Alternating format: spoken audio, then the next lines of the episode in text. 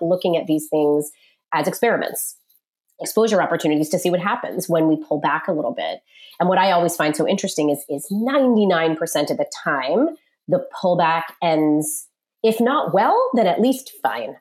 Also, 99.999% of the time, I'll get feedback that the kid feels good that they navigated whatever it was themselves.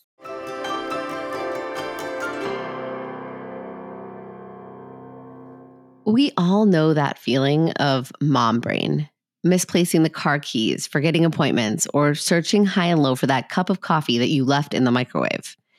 But mom brain can also be the heavy weight that comes with being responsible for another person and always second or third guessing your every decision, wondering if you're a good parent. I am absolutely thrilled to have Dr. Ilyse Dobrow DiMarco joining me today.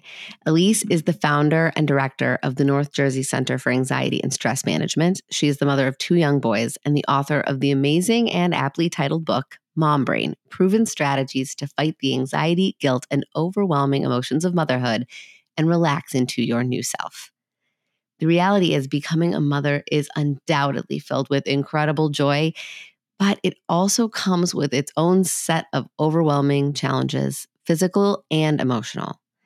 Today, Dr. Dobrow DiMarco and I will share valuable strategies for parents addressing the stress, anxiety, and guilt that so often accompany the journey of motherhood. Hi, I'm Dr. Sarah Bren, a clinical psychologist and mom of two.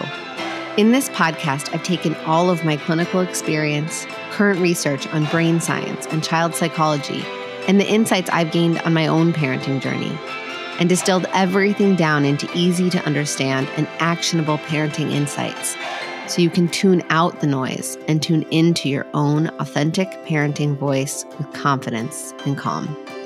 This is Securely Attached.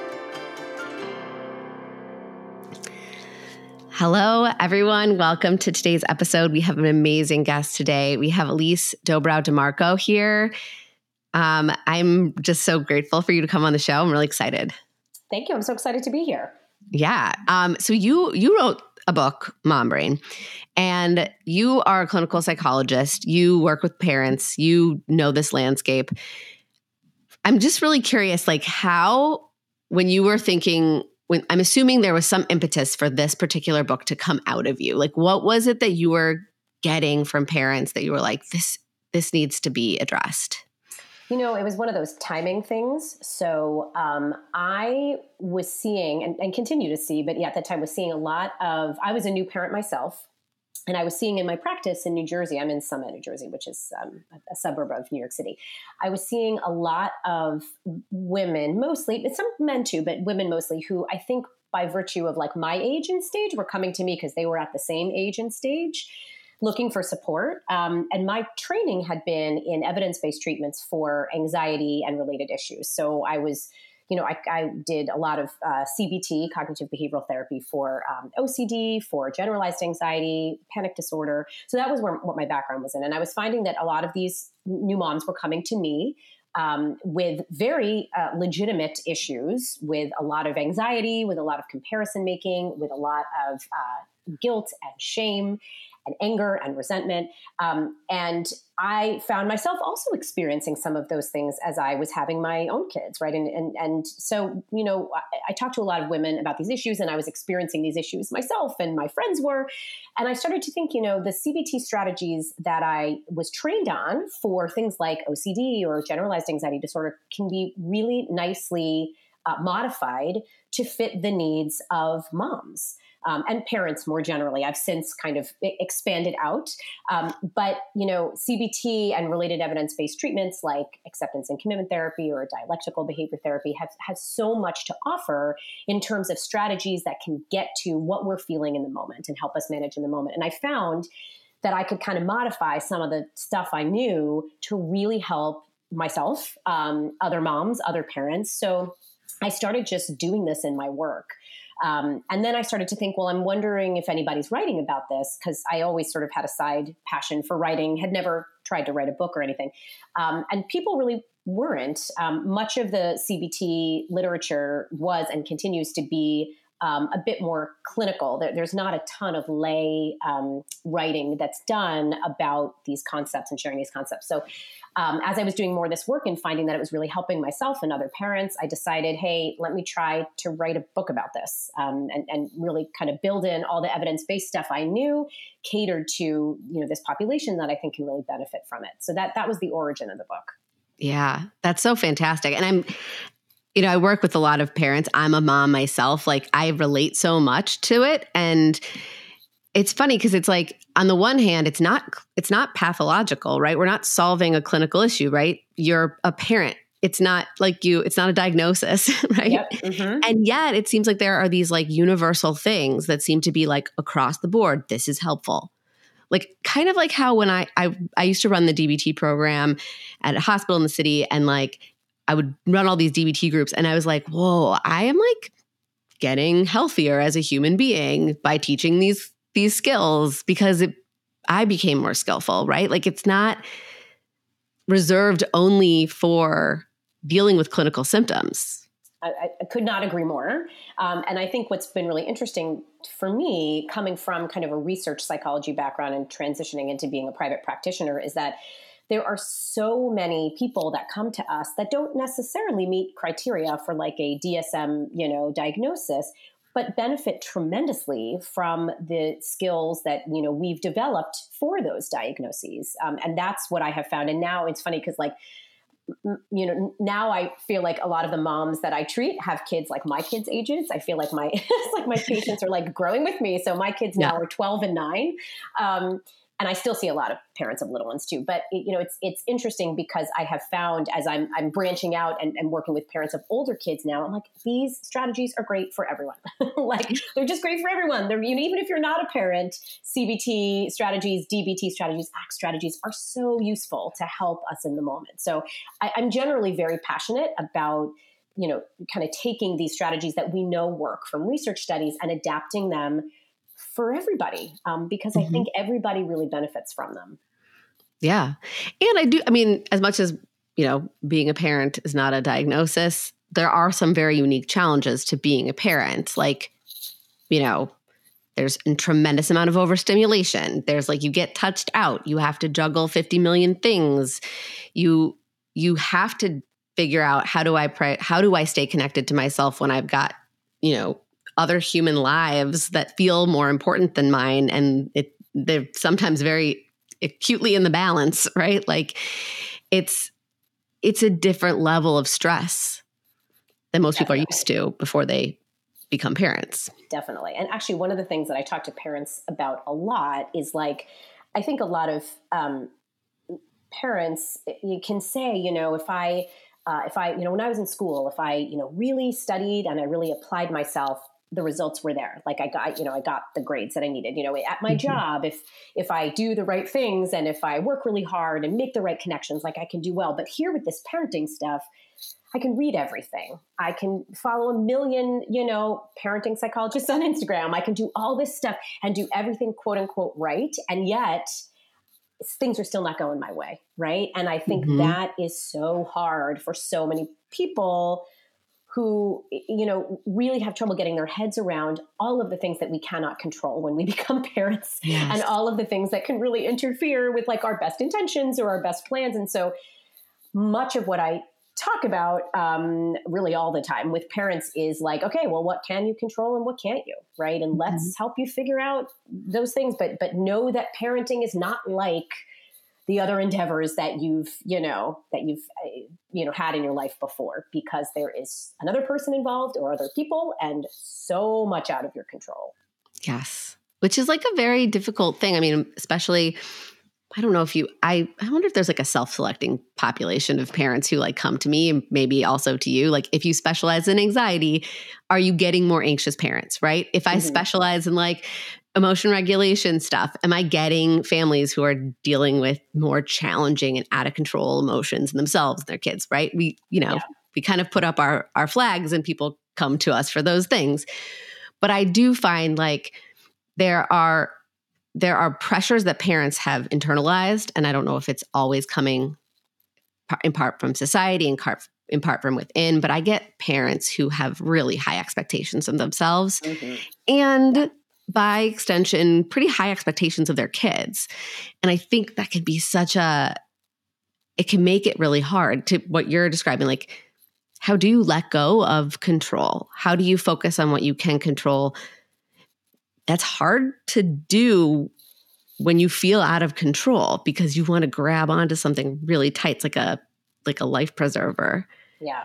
No, and it's it's a it's a work in progress for a lot of people, right? I mean, and I think in the you know, it's funny. One of the um, strategies that I really like from, uh, excuse me, from um, exposure and response prevention, right, which we do for obsessive compulsive disorder and related, you know, other anxiety disorders as well, um, is we have this idea of of sort of screwing up on purpose where mm-hmm. you actually you know have an assignment from your therapist to like go mess something up and like see what happens and so on the control front i've done some of that with my patients to say okay like why why not just let your kid walk to school without you i mean there's many many examples but presuming it's safe. I'm not saying busy city streets here but like we're talking parents who you know uh, say live in a suburban area and it's it's perfectly safe and they're trying to micromanage their morning and it's not going well. And you know so we'll talk about okay well can you can you purposely just not go and see what happens? Or like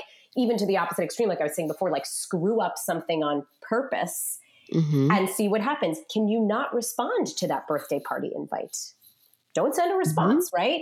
They say RSVP by, you know, December 11th, like, don't do it.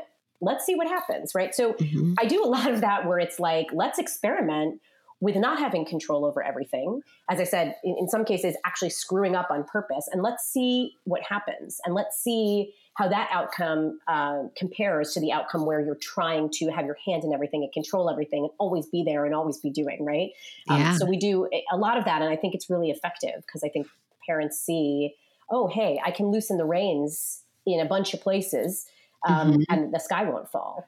Yeah. Well, I think what you're speaking to really challenges perfectionism in parenting, right? Oh, like, which is so huge, I think, for everybody. Um, like this idea that like I'm, I'm I'm like hearing the audience listen to this episode and hear you say like don't RSVP to the thing and I'm hearing them like oh my god I can't do that. Like there would be there that would be rude and they would be mad and I could it would it's not fair to that other mom who's trying to plan the party. And it's like totally totally that's all true.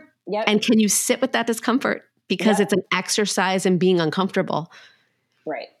And like that I think is at the core of a lot of the stuff is like, can we increase our tolerance for the discomfort that comes when we let go of the tight grip on the control? And it doesn't mean that there aren't consequences and it's not messy and it, you know, you might have to go back and repair with that mom friend and be like, hey, sorry about that.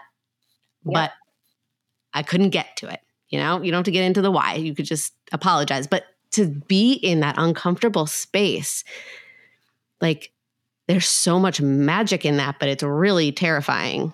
Yeah, you got to practice a lot, right? Like, so if, if there's parents who I'm doing this with, like, we do it very gradually. And maybe the first thing is like, you know, uh, leave out a word in an email to your kid's teacher it's something like and again mm-hmm. that i would never tell parents to do anything that would jeopardize their kids or themselves or you know we're talking we're talking small stuff right but you mm-hmm. know so so we'll kind of build and maybe they do that and then like the rsvp is like you know later on in the in the process we'll say okay are you ready like and and for some parents it's just like you know wait wait a day you know like so if, if december 11th is the cutoff like if you really can't manage it, like see how much you can push our, you know, RSVPing. Maybe it's December 12th and you say, okay, I got to do it now, but try to push yourself to the 13th or the 14th, right? So it's really about kind of building up the tolerance, but you're absolutely right. It's, it's tolerating the discomfort. And I also think it's tolerating uncertainty, which is just a mm-hmm. great anxiety management goal for everybody because yeah. there is so much uncertainty, particularly in parenting, but in life in general. So it's about that as well.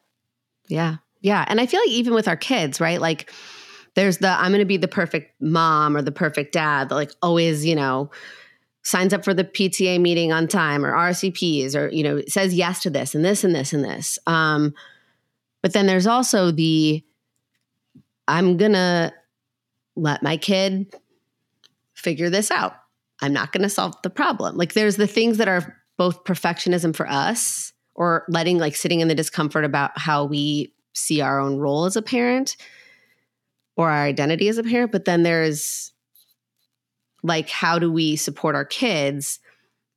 And there, it's an inter, it's intertwined right? Like my identity as a parent is connected to how much i allow my child to struggle with something. And teasing those things apart a little bit like i'm curious your thoughts on on how do we help parents separate themselves from their kids a little bit yeah i mean that's it's interesting because i was mentioning that as i've gotten older like my patients too have gotten older and all of our kids have gotten older and this is definitely something I didn't address as much in Mom Brain because Mom Brain, while I think actually useful for all parents because these are evergreen skills, like it, it, it was mm-hmm. really focused on parents of kids ages like zero to five. So this particular issue didn't come up, but this idea, yes, of when do we let our kids make their own mistakes, right? Make their own calls comes up all the time. And once mm again, like I tend with my patients to sort of frame it as exposure opportunities to say, okay, this is an exposure therapy exercise. Like, I mean, what I hear about a lot now, so my older one is in seventh grade. So, you know, I certainly hear from him and I hear from a lot of my patients who have kids around that age, like the social stuff, man, is just it, you, I'm sure all your listeners can relate. Those who have middle school kids, um, there's just so much, right? And I've talked to so many of my patients about like, well, do I get involved? Right? Do I, you know, if, if I find out that like my kid is having a lunch table squabble with another kid, do I get involved? And it gets it goes even earlier than that, by the way, of like, mm-hmm. you know, oh yeah, I'm dealing my, with it in kindergarten right now. Like yeah, it's there. Yeah, yeah. I, I, was just thinking too of somebody who um, who I work with, and it's swim lessons and the kid is ready, like quote unquote ready, meaning from the instructor, to do swim lessons without the parents present. Mm-hmm. And this patient of mine like can't wrap her head around not being there to stare at her kid during swim lessons because she's so afraid her kid is going to flail and her kid is not going to be able to do it without her. And so, like, all of these are examples where I'll say, okay, well, we, have got to work on you challenging yourself, right? We've got mm-hmm. to work on you. Like, here's your exposure homework for the week. Like, let let her go into swim lessons herself right? Or you know we'll build up to it like be in there for the first 10 minutes and slowly you know make your way out or you know whatever whatever you want to do. Um, and similarly for parents of older kids it's a lot of okay um, you know we understand that you're really interested in solving this lunchroom squabble for your kid.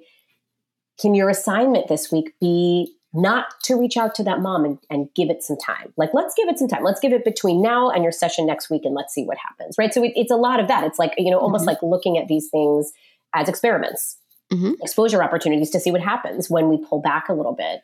And what I always find so interesting is, is 99% of the time, the pullback ends if not well, then at least fine. you know, like, and and the parent has, and what I will say also 99.999% of the time, I'll get feedback that the kid feels good that they navigated whatever it was themselves, right? So it's yeah. such a confidence builder for the kid to be able to say, you know what, I walked into the lunchroom and I decided not to sit next to so and so, but put myself next to so and so instead. And it felt really good, right? Instead of, oh, you know, the parent has to call up so and so's parent and say, what's going on in the lunchroom, right? Or, or similarly, like with the little kid in swim class to be like, oh my goodness, like, you know, I did swim class by myself. It was the big yeah. kid swim class, right? Like, that's all really important in terms of the development of our kids.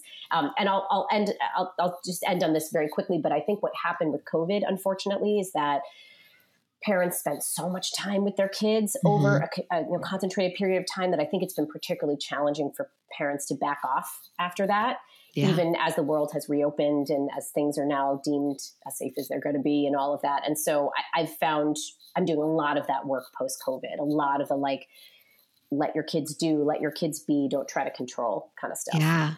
Yeah. Same, honestly. Although it's funny, and I'm curious if your experience has been that a lot of this anxiety of like, I need to do this, I need to solve this problem, I need to be present for for everything. I need to like be in it with them all the time.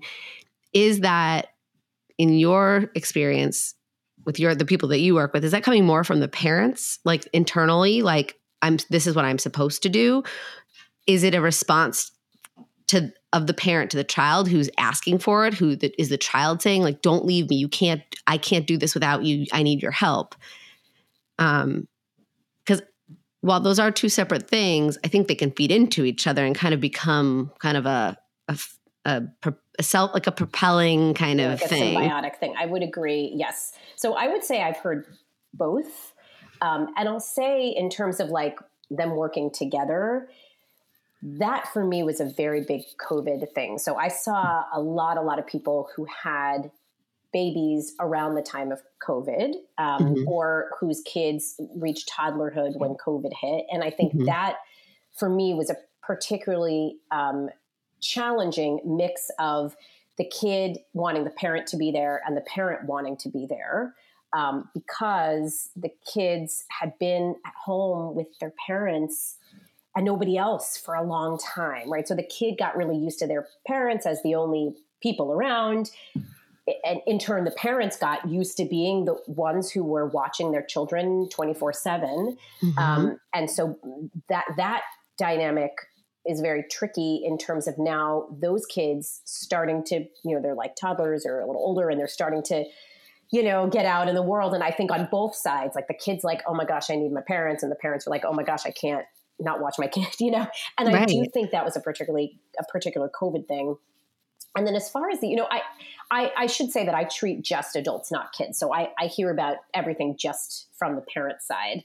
Mhm. Um, I think with parents of older kids, it depends. There are some kids who experience anxiety who really cling to their parents. And so, you know, in that case, we really talk about okay, well, what's the best role for the parent in terms of not accommodating the kid's anxiety, right? Um, I will say, though, I think a, a lot of the impetus to um, involve oneself comes internally from the parents that I treat, right? This idea, and, and I think there's just this general idea now as parents, and I've read, and I'm sure your, your listeners have as well. Like, I've read so many things about this, about the expectations of parents, like in our generation, even as opposed to our parents' generation, right? Where Mhm. the expectation is like, you do everything. You are always present. You are always involved. You are, all, you know, and I think yes carrying that expectation around when you see your kid struggling you think oh i i, I have to put my, i have to involve myself here because Mhm. that's my role as parent you know call it helicoptering call it whatever you want like i i'm responsible for you know dictating this kid's happiness right um, which you can't be um, so it, it becomes very difficult so i would say a lot of it does come from from the parents themselves and their own expectation of themselves their own very unfair Mhm. expectations of themselves Yeah. So if you're fine, like if someone's resonating with this, they're like, okay, wait, maybe I am, maybe a lot of the perception that I have that I need to be doing X, Y, Z all the time, maybe that is coming from an internal place. How do you help parents explore that, check that a little bit, challenge it, stretch past it? I mean, we talked a little bit about the like a little exposure strategies, but like what else, what are some other things that parents can do when they're noticing that happening?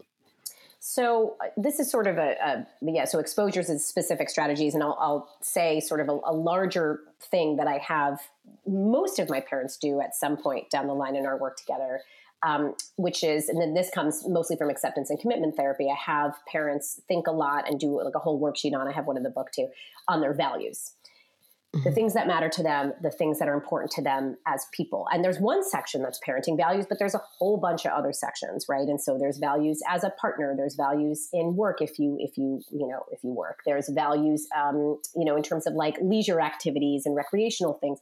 Um, I spend a lot of time with parents going through values work because I like parents to be able to use their values to dictate the choices they make as Mhm. opposed to using what they feel they should, quote unquote, should be doing, right? Mm. So I'll give an example. I, I and this is a, a composite example of lots of parents who I've worked with who've come to the same conclusion. Um, parents will often articulate as a parenting value, I want my kid to be independent.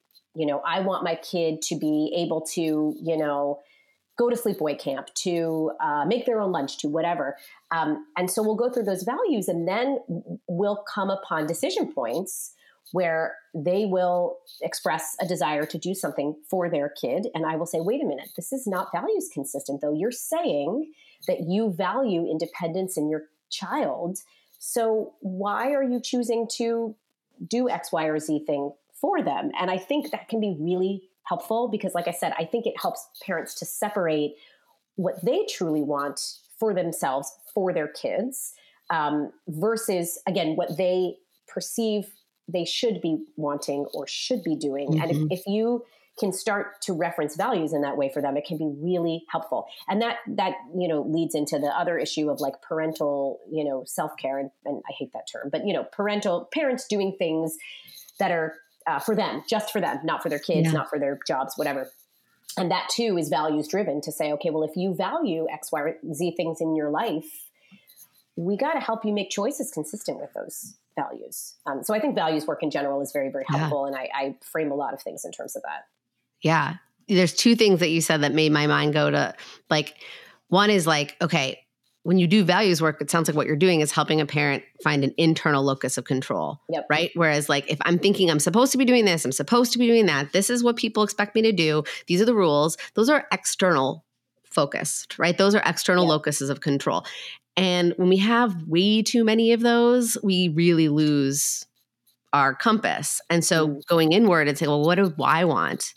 What is my value here? Can be like that sort of anchoring, like internal compass thing. And then that's super helpful to be checking every decision against that. But then the other thing you said was like, okay, we, yeah, we have our values for our kids and as parents, but when we open that back up to like the whole, like, because I think sometimes with parents who get sort of really anxious about, you know, doing everything and being very tightly controlled about how they're perceived as a parent or how they, but their, you know, how they interact with their kid or how their kid interacts in the world, they are like solely thinking about their parenting identity and their relationship with their kid and their relationship as a parent to themselves as a parent becomes like the only thing yep. in the space. And so like that zooming out and saying like okay, but we're more than that. That's important.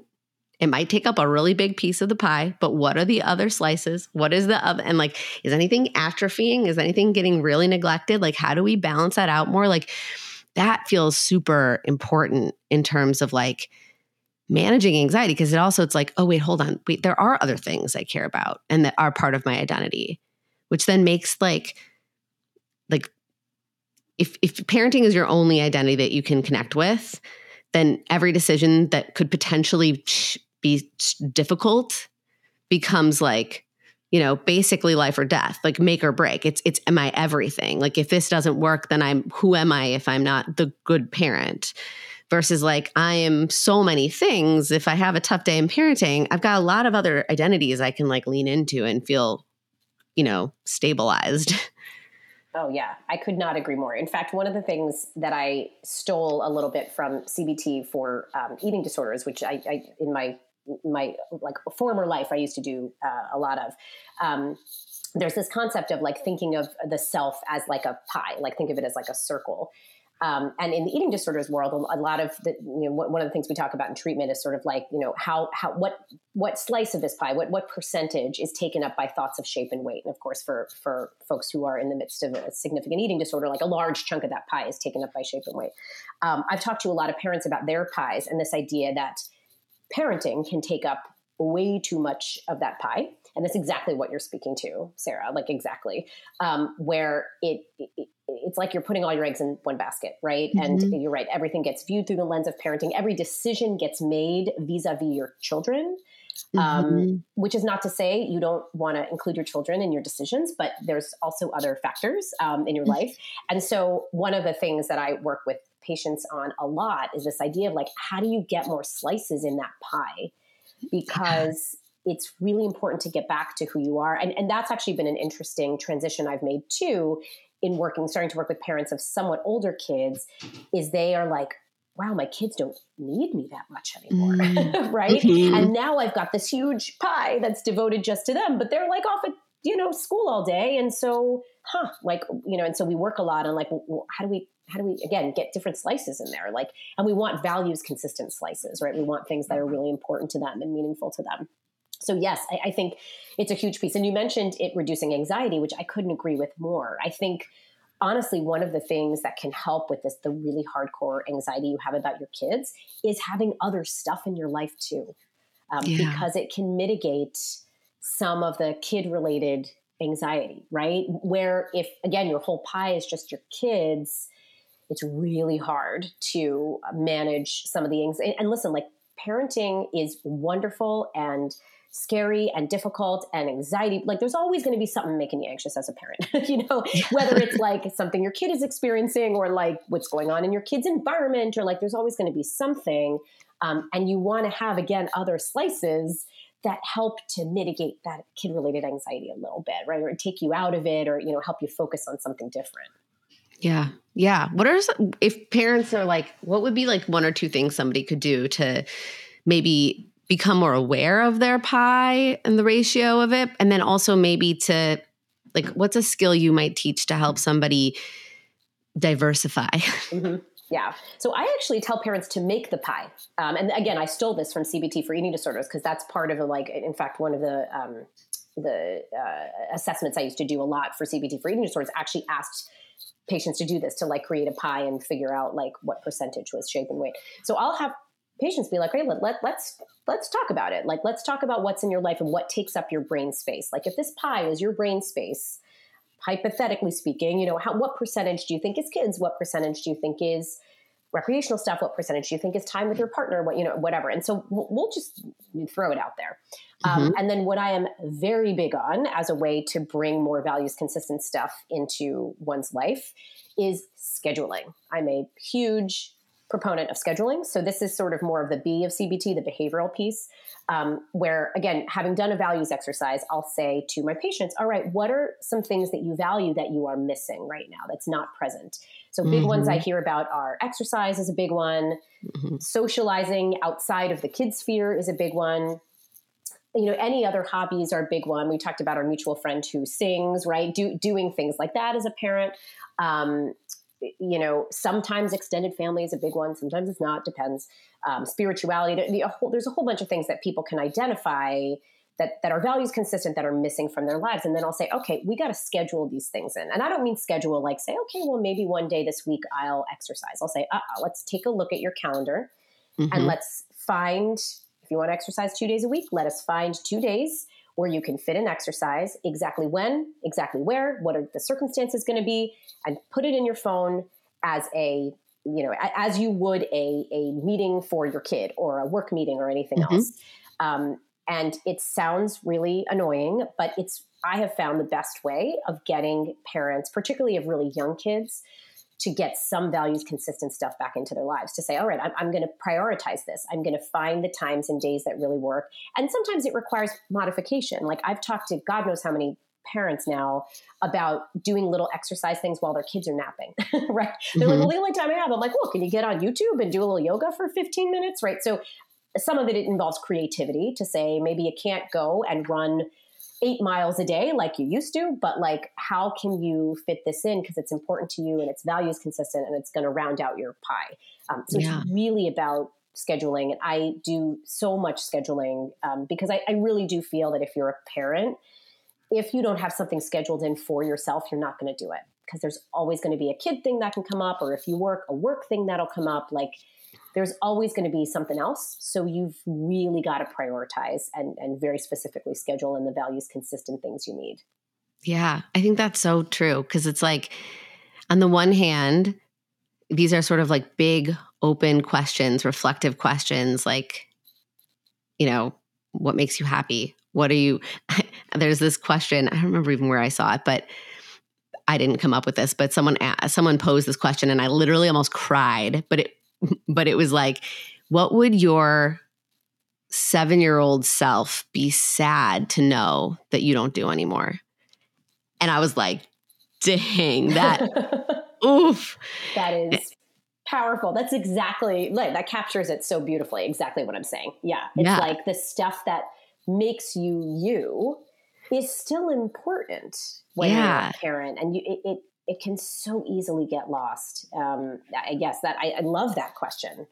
Yeah, I, it definitely hit me because I knew the answer immediately, and I was like, "It's swimming." I used to swim. Like I used to be such a swimmer. Like, um, like I was on swim teams my whole life, and I don't swim ever anymore. And I would be so sad if I knew that. Maybe it wasn't a seven year old me, but maybe it was like if if an like eleven year old me knew I don't yeah. swim anymore, they would be so like, how? What? That was like my life. And I think too, so there's like this more abstract, like emotional piece of like, what do you need? What's missing? What do you what did you let go of that part is part of who you are? And there's like a play element to that too. Like I always am like, play needs to be on that pie because people are very like, you know, okay, well, I, yes, I need to exercise. Yes, I need to cook more healthy foods. Yes, I need to schedule that time with a friend. Yes, I need to get on date on the calendar of my partner. And like all these things to your point of like, we need to schedule them. Like they actually have to happen. They don't, we can't just think about it. They have to be like put in and made concrete. But then there's also like, what do we do to play? Yeah. What do we do that's just like joyful? Yeah.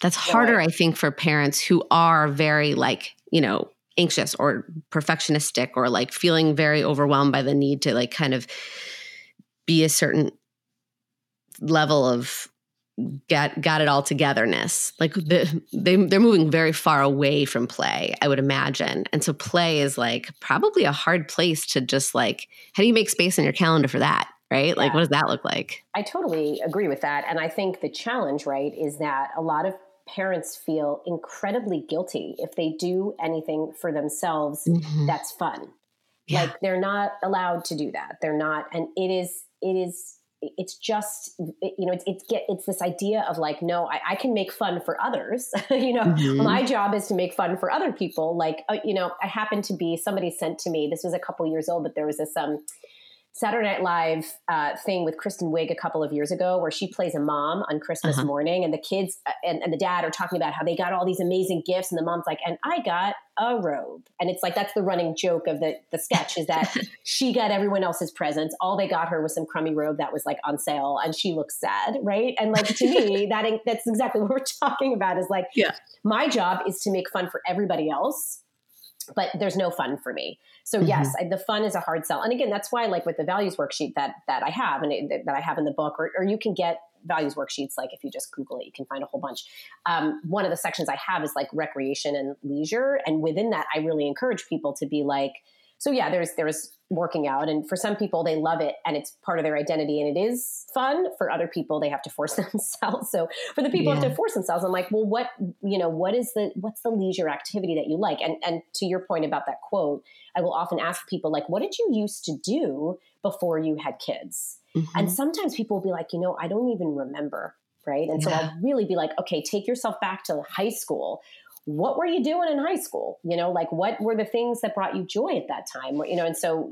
sometimes you really have to take people back so they can remember. And again, it's about scheduling this stuff in and, and about yeah. saying, this is a therapy homework assignment for you. Like you've got to go home and do, you know, X fun, frivolous thing that you haven't done since you were 16 years old. Um, mm-hmm. and, and as with any kind of um, you know exposure type homework and cbt like these things all feel sort of uncomfortable at first until you do them enough times and then you're like okay like i can get behind this. So like the first time you're doing that frivolous thing instead of dipping into the, you know list of a million things you have to do as a parent you'll feel a little icky. You'll be like oh gosh the time is passing and i should be doing this but i'm you know, i'm doing this fun thing. The more you do it though the easier it gets until you're like, yeah, I really can get behind this, like me doing a fun thing what, at whatever cadence works for you once a week, once a day. Once, you know, I like, I'll talk to patients mm-hmm. about kind of what they need. Um, so it's, it, it's practice. I mean, it's funny to say it's like practicing leisure activities, but like yeah. you do have to practice it and get used to it and get used to stepping back again and not, not always full throttle parenting all the time. Yeah.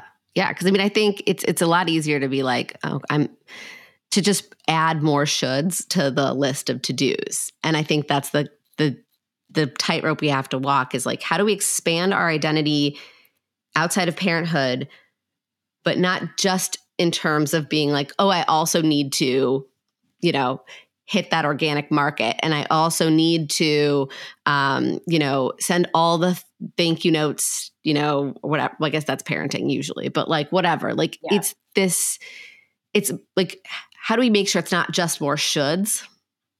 Yeah, no, I, I, because the shoulds are unending, unending, yeah. and particularly where like social media is concerned, it's just a constant bombardment of shoulds at parents. Yes. right? Yes. So. And you talk about this a lot too, this idea of like how much social media has sort of hijacked the way we per, our perception of ourselves as parents and the story we tell about ourselves as parents. Like I definitely want to hear your thoughts on that. Yeah. Oh goodness. I have like I have so many thoughts. And I think a lot of the social media parenting stuff really exploded over the pandemic too, because everyone was home and, you know, had time and was lurking around social media, and there's so much of this. Yes. Um, so, uh, you know, there's so many aspects of this, right? So there's the aspect of, of kind of performative parenting where people go on social media to perform as parents, right? So you're seeing their beautifully curated parenting story. You're not necessarily seeing what's going on, you know, behind closed doors. And obviously, I talk to, to patients about that a lot. Um, another thing I talk to patients a lot about is the idea of considering the messenger, which again is a CBT concept that I've sort of like adapted to the parenting space. Um, I think a lot of parents, at least many of the parents that come to see me, will come in and say, "Oh my gosh, I saw this thing on Instagram that I'm like supposed to do, and I'm not doing it, and oh no, like what you know," and they won't really stop and consider who's telling them they're supposed to do that. Like, who is the messenger here, right? Um, and they'll and I'll and sometimes I'll ask, and the parent, you know, my patient will be like, I actually don't remember. Like it was something I saw on Instagram. I don't remember who said it. um, and sometimes they will remember, but it'll turn out to actually be someone where if I have my patient kind of like look into their background, it's very clear to them that this person has very different values from theirs. Um, and that's where it gets back to considering the messenger. You know, if, if you're getting um, a message coming in through social media that you should be doing something and it's giving you anxiety, ask yourself who's telling you that you should be doing this? Is this a person whose opinions you value? Is this a person whose values you think you share? Um, because if so, okay, maybe that's someone who, who it's worth your time listening to. But if not, toss it aside. Like mm-hmm. I, I, I liken it to if you're going to a medical doctor for some physical illness and you look online and you don't really respect that doctor's training and you think the doctor kind of sounds like a quack and then you listen to their medical advice anyway. Like that's sort of the way that I see it. And so I really try to help my patients be like consumers on social media mm-hmm. and ask themselves who's telling me this and again, is this someone whose opinions I value and whose values I seem to share? I mean, and this gets at a lot of like the celebrity stuff too, where like, mm-hmm. you know, patients will say, "Oh my gosh, like this celebrity mom is doing that," and I'll be like, "Okay, well, you know, what what do we know about this celebrity mom? Like, probably has a staff of thousands. Like, you know, there's probably a lot of things that make her values a little different than yours. Yeah. Um, so it's it's it's a lot of that of being, like I said, sort of a more educated consumer. And then I have some patients, frankly, who just either go off social media Mm-hmm. entirely mm-hmm. or will choose to be very and this gets back to scheduling be very structured about it so you know like i've had tons of patients who'll say like i scroll in bed at night and then i can't sleep because mm-hmm. i'm filled with all these things i feel i should be doing and so i'll say okay well we can't be doing this at night like what's your social media time for the day when are you doing it when are you stopping it you know et cetera so there's a lot of that too of just figuring out okay how much of this can i reasonably consume um, and still feel like i can keep my head above water. Um, yes. Which I think is important. I, I think that's so helpful. Like, so I'm hearing filter, filter the information that's coming in with a little bit of double checking, right? Like, and I love this idea of like, who is telling me this and do they match my values? I also feel like to add like a layer to that, I also feel like we can ask does the like let's say for example because my head goes to like me, right? Like I'm a psychologist, I talk about parenting, and I also want parents to listen to what I'm saying and then think, does this work for my kid? because not every single thing that even someone whose opinion you respect sh- will or should work for your kid. And like, I feel like there's a lot of people in this space who have fantastic credentials, they know what they're talking about. And yet they sometimes fail to give parents that dose of like permission to say, like, you don't need to use this if it doesn't work for you, because no single thing will work for all kids. And I think that is a missing message in a lot of social media content. Like, I think, yes, we need to filter out, like, who is this coming from? Is this a vetted source? Do they share my values? Because right away, you can get rid of a lot of noise just with that question. Yeah. But even inside the, yeah, I like, I respect where this information is coming from. And I think we share values. And does this match up in this particular scenario with me and my kid? Because sometimes, it won't. And like we need permission again to your internal compass thing that you know that your that that that internal value and maybe that internal value is like I want my kid to be independent, right? To your earlier example. One family's independent child is going to look super different to another family's independent child because those two kids are different. And one kid may not be able to do something that another kid could, and we could still see them as independent. So it's like you have to also really be like, does this fit me and my family in this moment in time, in their developmental stage, in the chaos in our life in this moment? Like, what's our resources? What's what's going on? Like, do we just have a big transition? Probably not going to be super independent, like whatever it is, but like that individualization and like that reflecting it back to like, is this fit my reality? I feel like that can be very, that can cut out a lot of noise too. Yeah, I agree. And I talk to patients a lot about like guidelines versus rules. Mm-hmm. Exactly what you're talking about, because they will uh, at times latch on to like a certain uh, you know social media account or whatever that that we deem as you said you know values consistent and appropriate but they take the the words as gospel.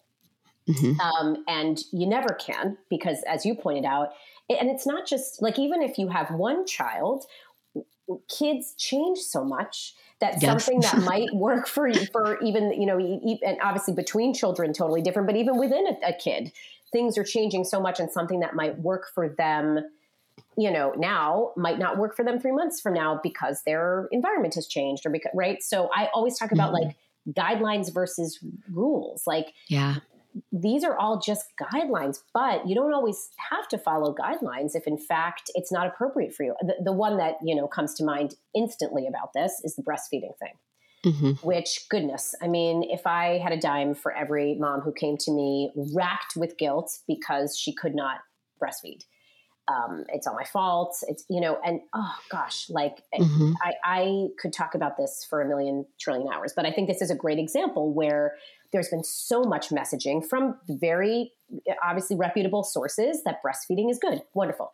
However, it does not work for all women for a variety of reasons, right? Mm-hmm. It may mm-hmm. be physiological, it's difficult for them. It may be situational. They're in a work situation where it's impossible. There's so many reasons why it does not work for many women and it's totally fine for those women to to feed their kids in other ways right? So i think that's to me like a shining example mm-hmm. of not following these things to the letter yeah. and really considering your own circumstances and your kids circumstances right? And, and what's as you said like what happens to be going on in your lives at that period of time. Yeah. Because i think to your point like one of the reasons why parenthood has this like unique set of stressors is in part because, yes, there's pressure coming from inside. it's coming from inside the house, right? Like we put so much pressure on ourselves. But where did it like originate?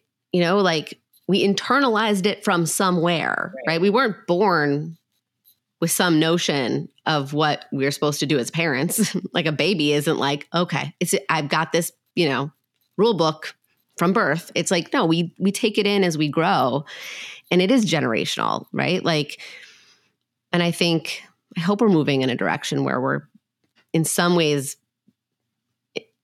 breaking some of those cycles, but I think in other ways we're creating a whole new set of perfectionistic problems and like pressures on parents that did not exist for our our parents, you know.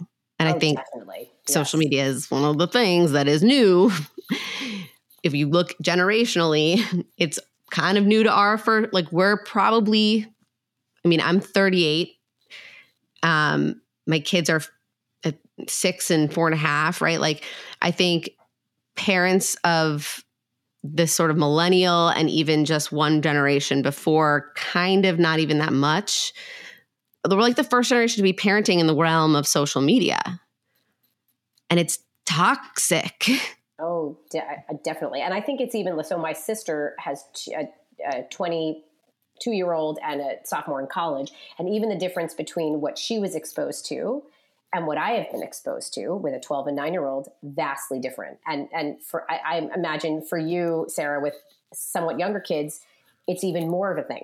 you know, I think you're Mhm. right. I think it's just right. And, and again, because there's just, you know, there's no end to what you see on social media. There's no end to the messaging that's being thrown at parents about all the different things they need to be doing, they need to be buying, they need to be saying. They, I mean, like, you know, to the point where I have um, patients who who really um, want like to to be told what to say to their children in very specific interactions, and think there can be kind of scripts for everything.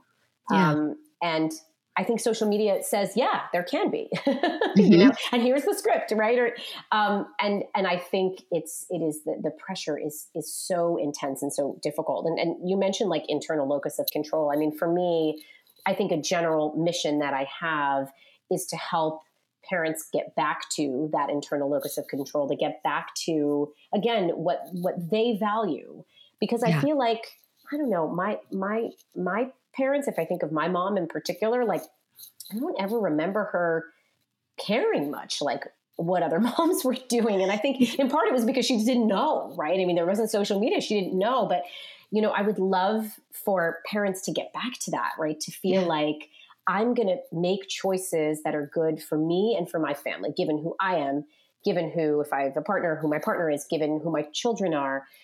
I'm going to make the right, the values consistent choices for all of us that may be Yeah. totally different than the choices my neighbors make for their kids. Yeah. Um, and nobody's wrong and nobody's right. Like that's another thing too. I, you know, a lot of parents will come in and ask me like, do you think I was wrong in this situation? You know, whether it's a, you know a parenting decision or a, a discussion with another parent or whatever. And I'm like, there's no right or wrong. you know, there's just like what's values consistent for you. Like what you know, what for you is most. Um, you know is the the decision the action that fits best with how you want to parent right and who you want to be Yeah. And it goes back to sitting in the discomfort because someone might think you're wrong. And Definitely. you have to be able to say, they can think I'm wrong and it's going to feel uncomfortable to, uh, to know that and to continue to move in a direction that feels aligned with my values because I might be judged for it. Like I have felt many a time on the playground judgment. And it's not like in my head. Like i can feel it and i can see it. And when when like for example like if i'm not making my kid share a toy cuz if people have listened to the podcast they know like i have sort of a bigger view of sharing. Like you need to give a child access to territory for them to be able to willingly learn how to give it up. And so when they're little i'm like yeah you're using that what can you say to this you know, can you tell the kid, I'm not done? You can have it when I'm done, instead of saying, like, oh, no, no, you have to let them have a turn. And I get the look from the person who's like, give my kid the toy now. It's their Yeah, turn. yeah. And it's like, oh, so it's like I'm I'm parenting in alignment with my personal values. It's they're not better or worse than anyone else's, but they're the ones that I'm choosing, right? They're work- they work for me and my kid. And I might be pissing somebody off in doing it, and it's uncomfortable and I have to tolerate it. And sometimes I don't. Sometimes I'm just like, you know what, just give him the toy. Like, we'll practice this somewhere else, like another time. So it's like, it's hard. Being parent is so hard.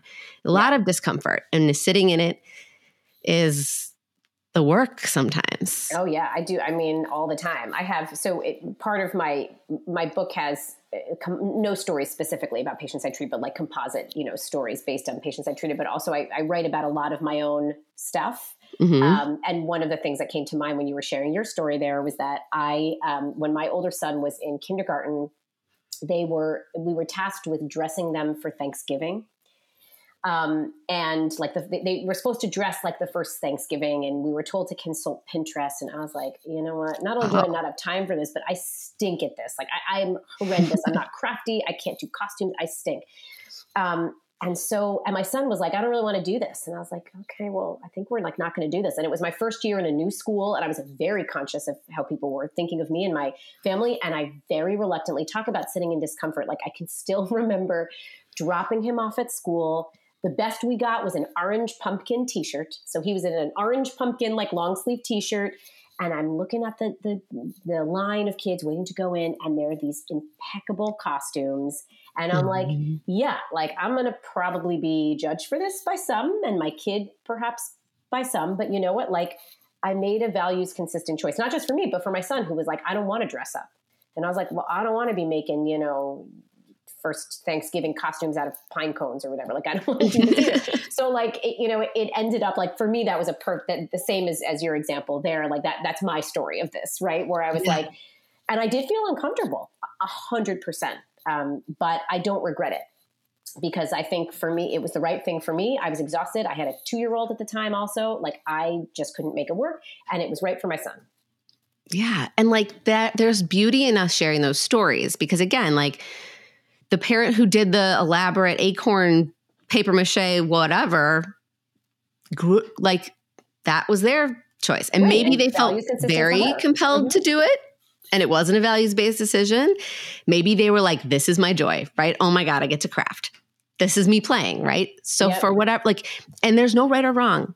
And i mean we're so stuck in this idea that there's a set of rules and if we don't obey the rules we're wrong. If other parents don't obey the rules we're going to judge them. It's like whose rules? Whose rules? Yeah. We got to we got to re we got to rethink this a little bit.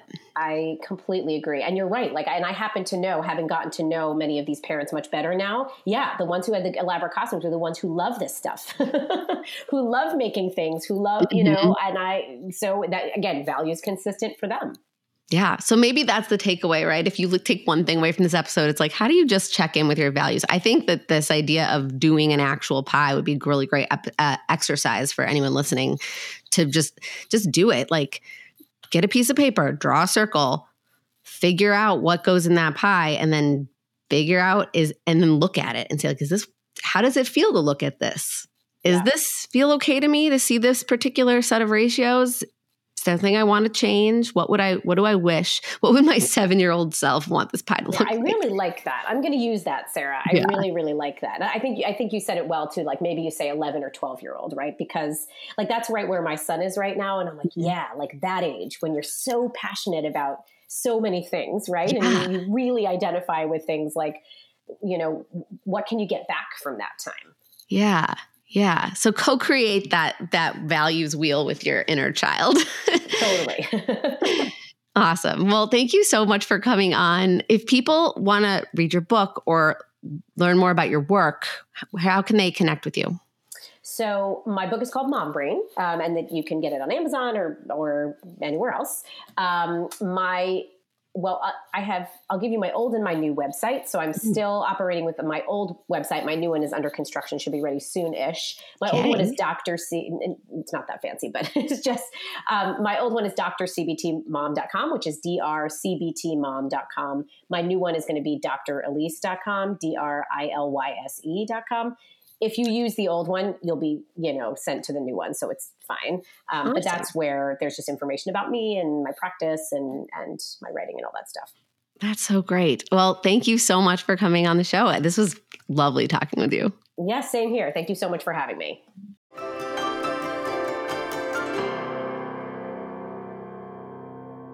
If you enjoyed listening to this conversation, I want to hear from you. Share your thoughts and your feedback with me by scrolling down to the ratings and review section on your Apple Podcast app or whatever app you're listening on. And let me know what you think of this episode or the show in general. Your support means the absolute world to me. And just a simple tap of five stars can make a real impact in how this show gets reached by parents everywhere. So thank you so much for listening. And don't be a stranger.